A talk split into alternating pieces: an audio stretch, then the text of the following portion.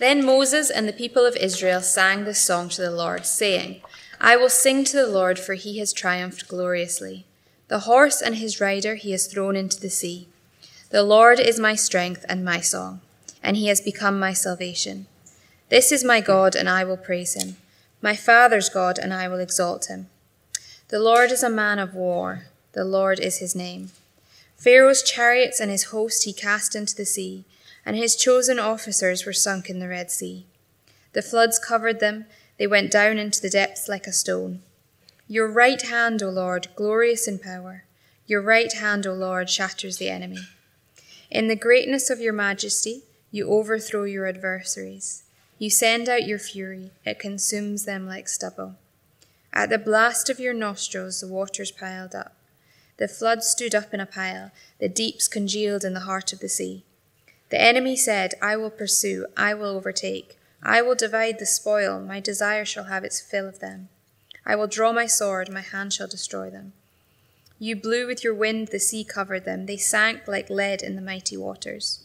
Who is like you, O Lord, among the gods? Who is like you, majestic in holiness, awesome in glorious deeds, doing wonders? You stretched out your right hand, the earth swallowed them. You have, you have led in your steadfast love the people whom you have redeemed. You have guided them by your strength to your holy abode. The peoples have heard, they tremble. Pangs have seized the inhabitants of Philistia. Now are the chiefs of Edom dismayed. Trembling seizes the leaders of Moab. All the inhabitants of Canaan have melted away. Terror and dread fall upon them because of the greatness of your arm. They are still as a stone. Till your people, O Lord, pass by, till the people pass by whom you have purchased. You will bring them in and plant them on your own mountain. The place, O Lord, which you have made for your abode, the sanctuary, O Lord, which your hands have established. The Lord will reign forever and ever. For when the horses of Pharaoh with his chariots and his horsemen went into the sea, the Lord brought back the waters of the sea upon them.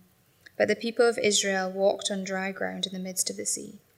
Then Miriam the prophetess, the sister of Aaron, took a tambourine in her hand, and all the women went out after her with tambourines and dancing. And Miriam sang to them, Sing to the Lord, for he has triumphed gloriously. The horse and his rider he has thrown into the sea. Well, a very good evening. Uh, if we've not met before, uh, my name's John. I'm part of the church family here. It's great to see you all, and those online as well. Great to be with you as well. Uh, please keep that passage open, page 68. Uh, we'll be looking at that in a moment. Let's pray for God's help uh, as we look at His Word.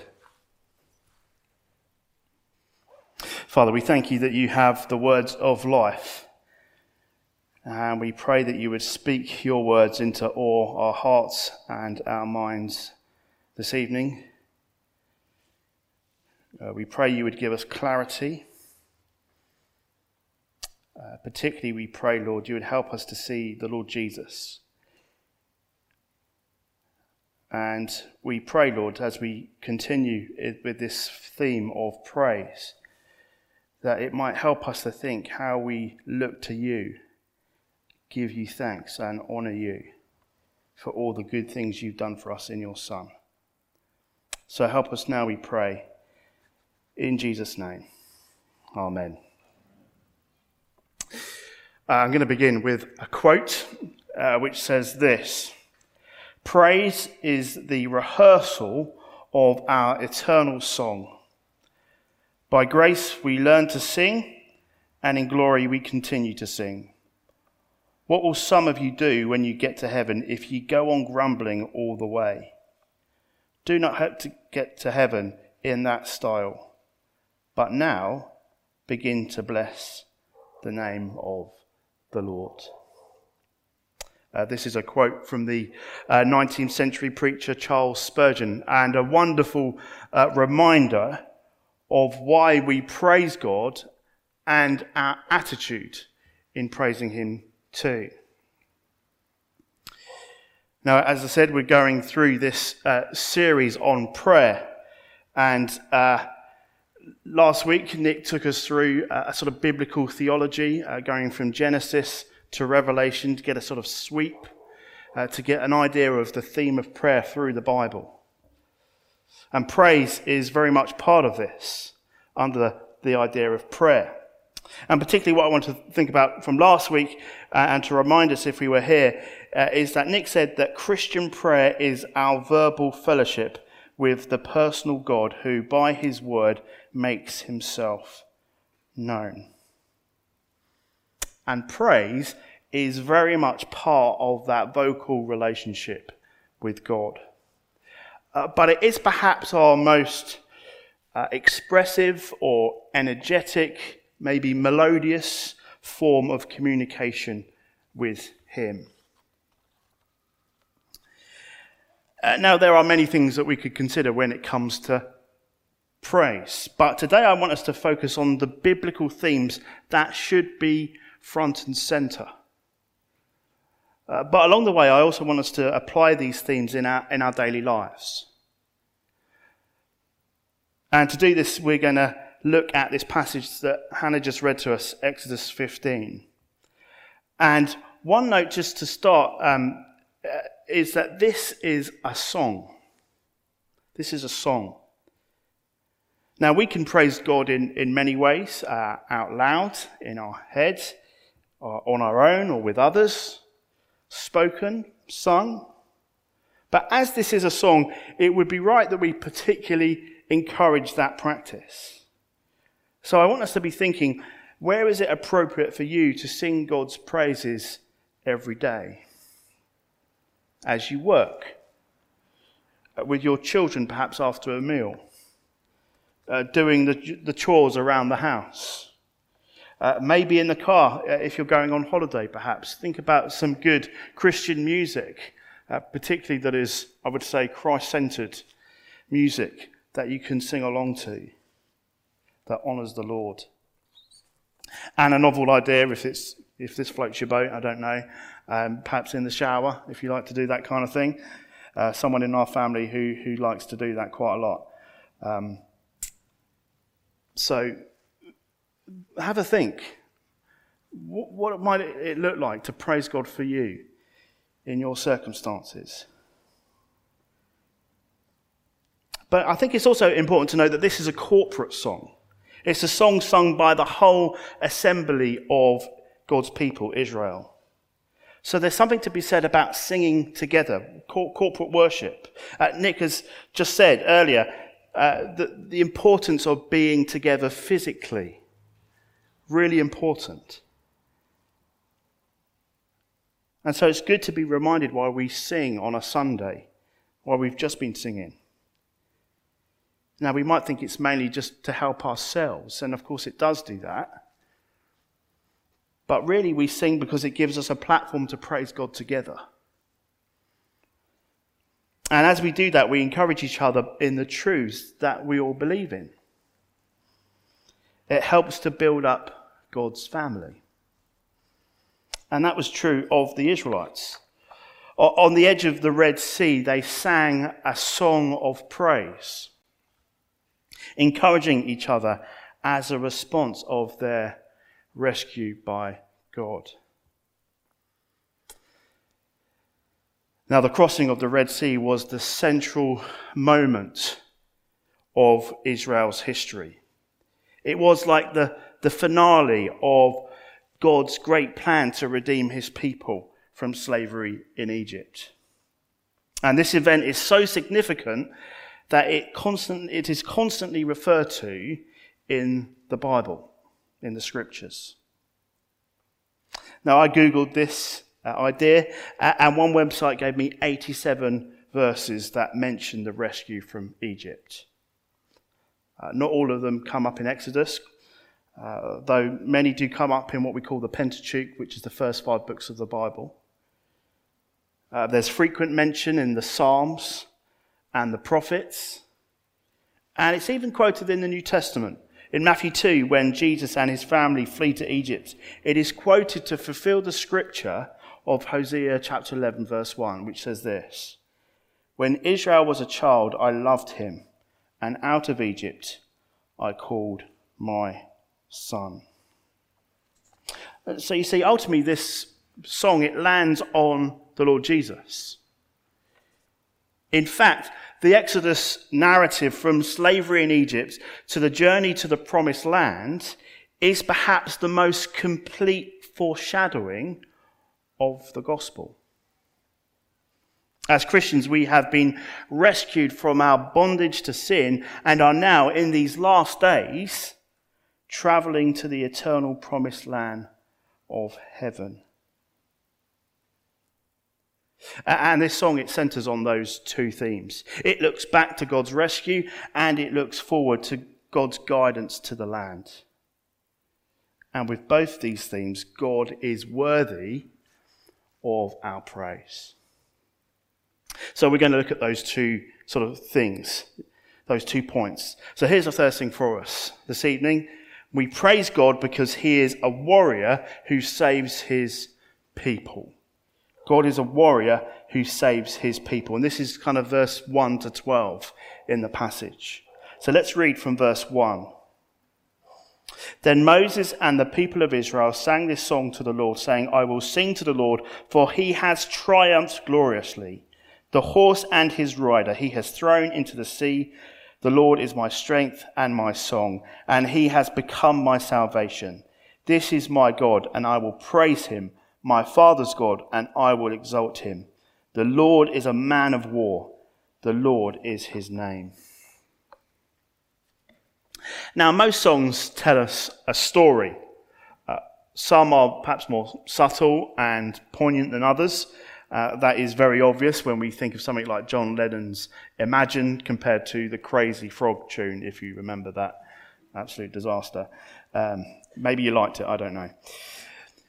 Now, the uh, story of Exodus 15 is very clear, but it's certainly rich and vibrant in the detail. Because verse 1 tells us explicitly the story of this song I will sing to the Lord, for he has triumphed gloriously. The horse and his rider he has thrown into the sea. Uh, this is a refrain that gets repeated at the end, verse 21, if you spot that there, by Miriam. As she and the women respond, they grab the tambourines, they start dancing, because this is a song worth repeating and praising because of what God has done. This is a song about God's glorious triumph his victory over his enemies, and the salvation of his people.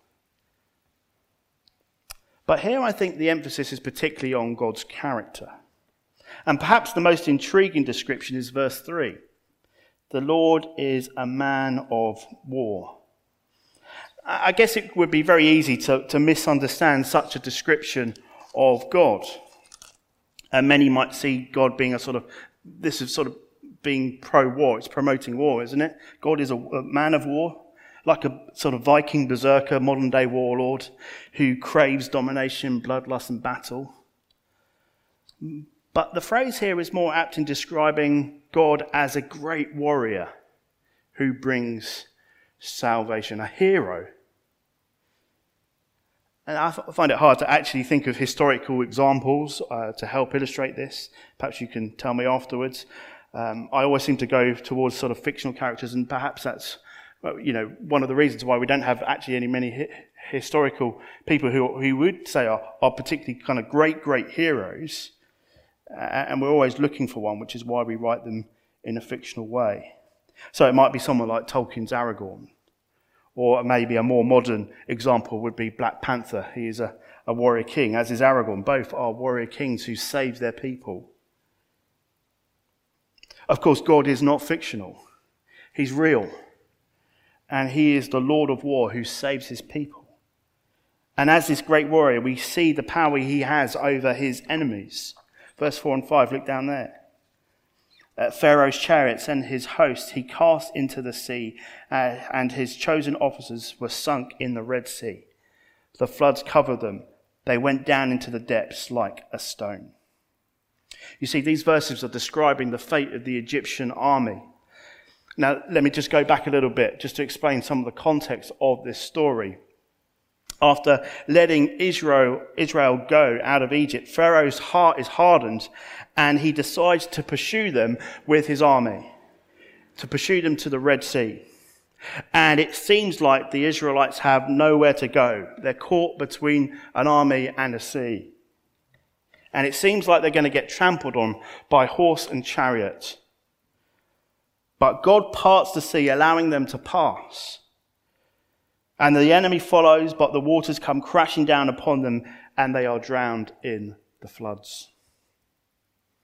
And the song praises God's mighty rescue. Particularly, he talks about, uh, the song talks about the Lord's hand, by the Lord's right hand, verse 6 and 12. This is a symbol of his awesome power and strength and might. By his mighty hand, he out, uh, stretches out and saves his people. Now, the language is so vivid here. God and creation are sort of almost intertwined at times. His nostrils and mouth are the wind. We see that verse 8 and 10. Uh, now, it's important to know that this isn't to say that God is his creation. No, he is very much separate, distinct from what he's created. But he commands it, he is Lord over it. And he uses it to carry out his rescue plan. Uh, now, these Egyptians, I'm sure, for the Israelites, would have seemed terrifying. I mean, can you imagine an army coming upon you? This overwhelming force. Uh, in fact, the previous chapter recounts their fears and grumbles to Moses. You know, in their unbelief, they cry that they want to be back in, the, in Egypt in slavery. Surely that would be better than what we've got now. But Moses tells them to not fear, to stand firm and see the salvation of the Lord. And when the enemy comes up against God, Israel see his might and he destroys the Egyptians utterly. They become like a stone that sinks to the bottom of the sea. Uh, now, if we have any sympathy for the Egyptians, uh, then I think we're told plainly enough in verse 9 that what God did here was a good thing. Verse 9 says, The enemy said, I will pursue, I will overtake, I will divide the spoil. My desire shall have its fill of them. I will draw my sword, my hand shall destroy them. You see, the enemy is bent on plunder. They want to satisfy their desires for bloodlust, murder, killing, perhaps other longings that we won't go into. Their thoughts are destruction. But God, as a man of war, this great warrior, saves his people from that evil. You see, the hand of the enemy is no match for the hand of God. As Israel sings in verse 11, there is no one like him. Who is like you, O Lord, among the gods? Who is like you, majestic in holiness, awesome in glorious deeds, doing wonders? Course, it's rhetorical, isn't it? No one is like God. No one. No one amongst these so called gods. No one who can do what God can do. But, friends, we see also this mighty warrior again much later at the cross. Because our Lord Jesus is the Lord of war, a man of war. And it's through his death that he has defeated his enemies. Not Egyptian armies, not a physical battle or war, but one that is to do with spiritual forces that are very real in this world. Let me read to you Colossians 2, verse 13 to 15. It says this And you, who were dead in your trespasses and the uncircumcision of your flesh, God made alive together with him, having forgiven us all our trespasses by cancelling the record of debt that stood against us with its legal demands.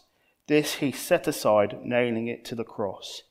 He disarmed the rulers and authorities and put them to open shame by triumphing over them in him.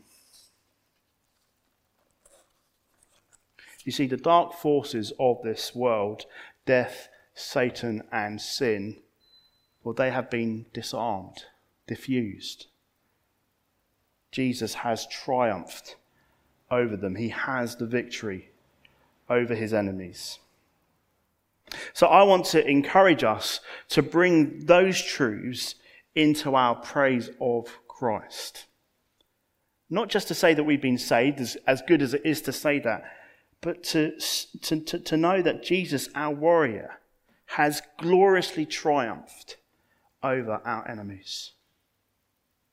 I want us to know the wonderful depth and riches that the cross affords us to express our honour and thanks to God. So let me encourage you to do that in your corporate prayers, uh, perhaps your singing, your conversations, whatever it might be. See, by doing so, we will embolden each other in our salvation. See, God is a warrior who saves his people. God is a warrior who saves his people. That's the first point. Here's the second. We praise God because he is a guide who delivers his people. We praise God because he is a guide who delivers his people. Let's read from verse 13. You have led in your steadfast love the people whom you have redeemed. You have guided them by your strength to your holy abode. Now, uh, the word my youngest nephew is currently using the most at, um, at the minute is the word why. Um, probably, I think, better than the word no, but, you know, why is still a bit frustrating at times. Um, and I often get into a bit of a rabbit hole trying to kind of answer his whys, which is a bit my, my, my fault than his, really, because uh, I should know better. Uh, an example uh, would be is that, you know, we're going to the shopping centre, the Glades, and uh, when we get out the car, I, um, I'll say to him, look, when we get out the car, you've got to hold my hand. And he'll say, why? And I'll say, I have to reply, well, because car, it's a car park, it, it can be busy. Uh, why? Well, there's lots of car, cars moving around. I, I, I, want to keep you safe. I don't want you to get hurt. Why? Uh, and then, of course, eventually you get to, well, what else can you say? Oh, because I love you. Um, now, why can really get to the heart of the matter. Why do I want to hold my nephew's hand? Well, ultimately, it is because I love him. And we can ask a why question of God with this passage. Why did God rescue Israel? And the answer is, oh, well, ultimately, because he loved them. He loved them. Do you see that again, verse 13? You have led in your steadfast love the people whom you have redeemed. It is God's deep covenant, faithful affection for his people that moves him to save them.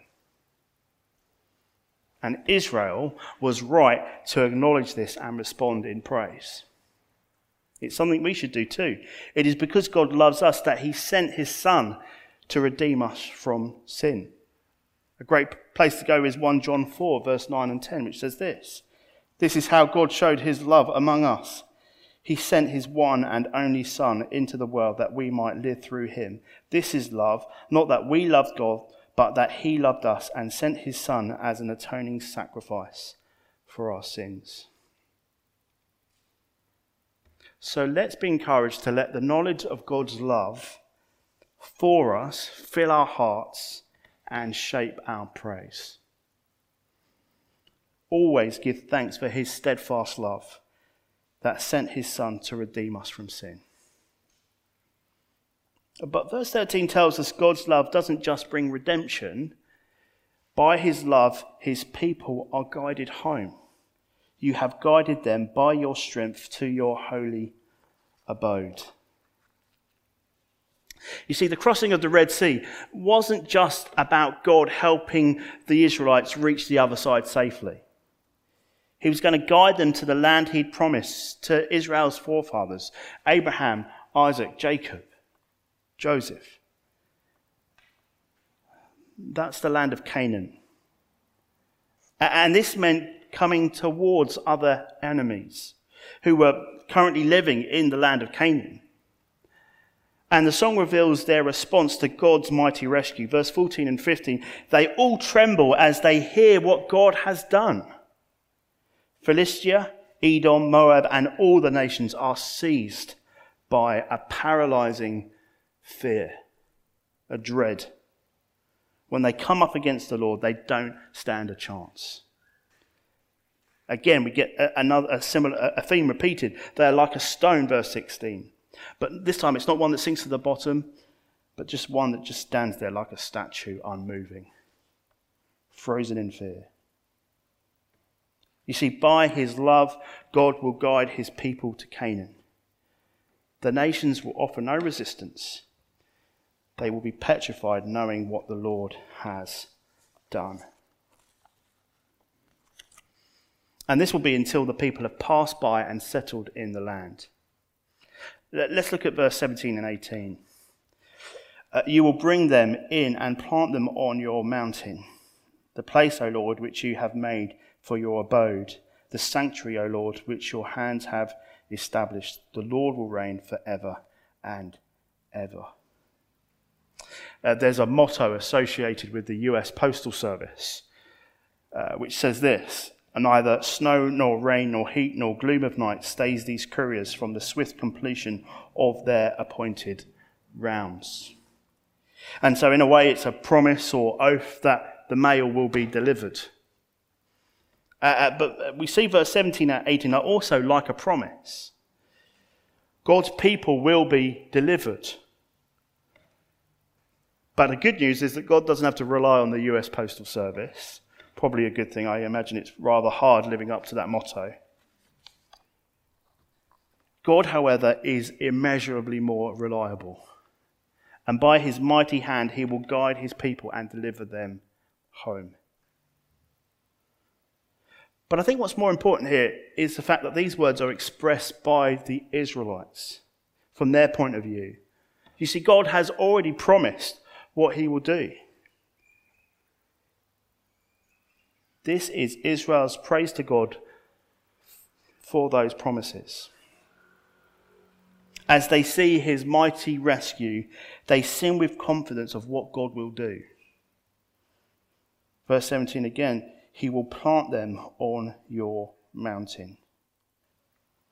Now, this certainly has a partial fulfillment with the history of Israel. Uh, the mountain speaks of the hill of Zion in Jerusalem, and the abode or the sanctuary is what is would be the, the tabernacle, uh, or and later the temple. Uh, and these structures symbolize God's dwelling place, God dwelling with His people. And so one day Israel would reach the land and live with God. They would dwell together. That was their confidence. That was their hope. Uh, but I suspect that the mention of God's eternal reign in verse 18 tells us that these promises haven't had their final fulfillment. The song points beyond the cross to the day when God's people will leave this world and arrive at God's eternal holy mountain. And Jesus is the mailman, if you like, who will make that delivery.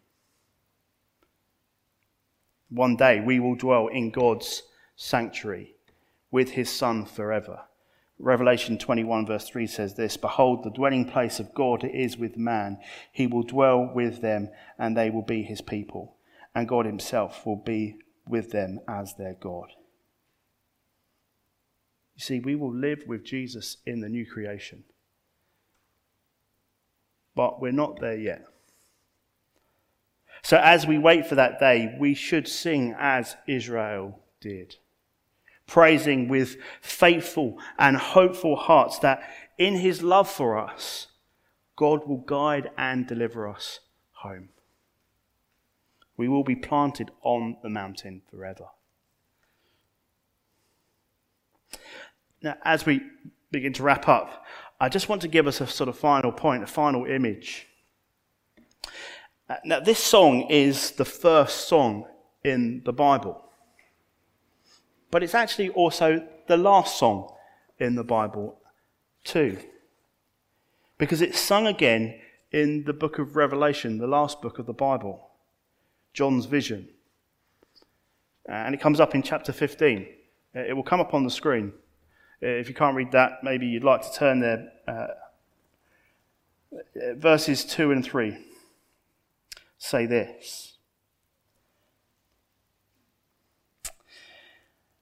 And I saw what appeared to be a sea of glass mingled with fire, and also those who had conquered the beast and its image and the number of its name, standing beside the sea of glass with harps of God in their hands and they sing the song of Moses, the servant of God, the song of the Lamb.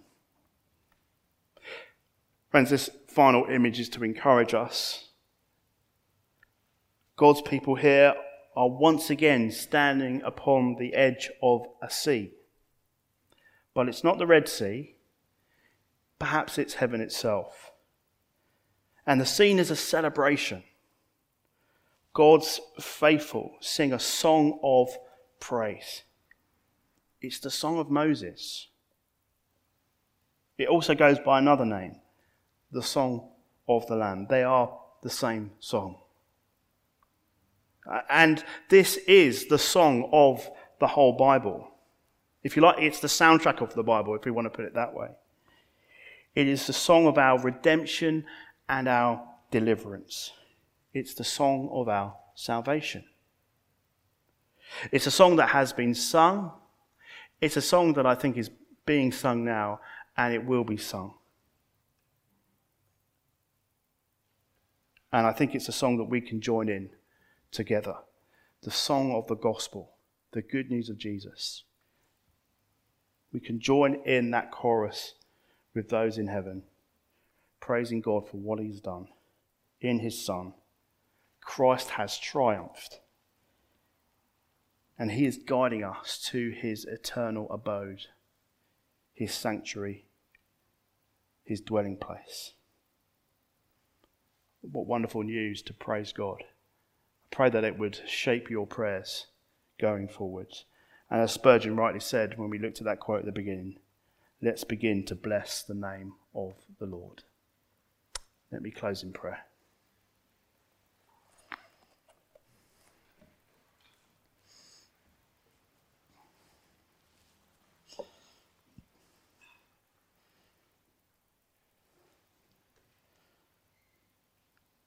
This is my God, and I will praise him. Father, we do want to thank you for who you are, our great warrior, our great guide, the one who defeats our enemies, the one who guides us home. We thank you for Jesus. We thank you for the cost that it took to triumph, the sacrifice, as he died for us. But we thank you so much that those powers, have been disarmed. And we thank you now that we can look forward to that day when your Son will return and we will live with you. Help us to praise your name at all times, in all ways. Be an encouragement when we're together. Be uplifted when we're alone. So help us, we pray, for your glory's sake and in Jesus' name. Amen.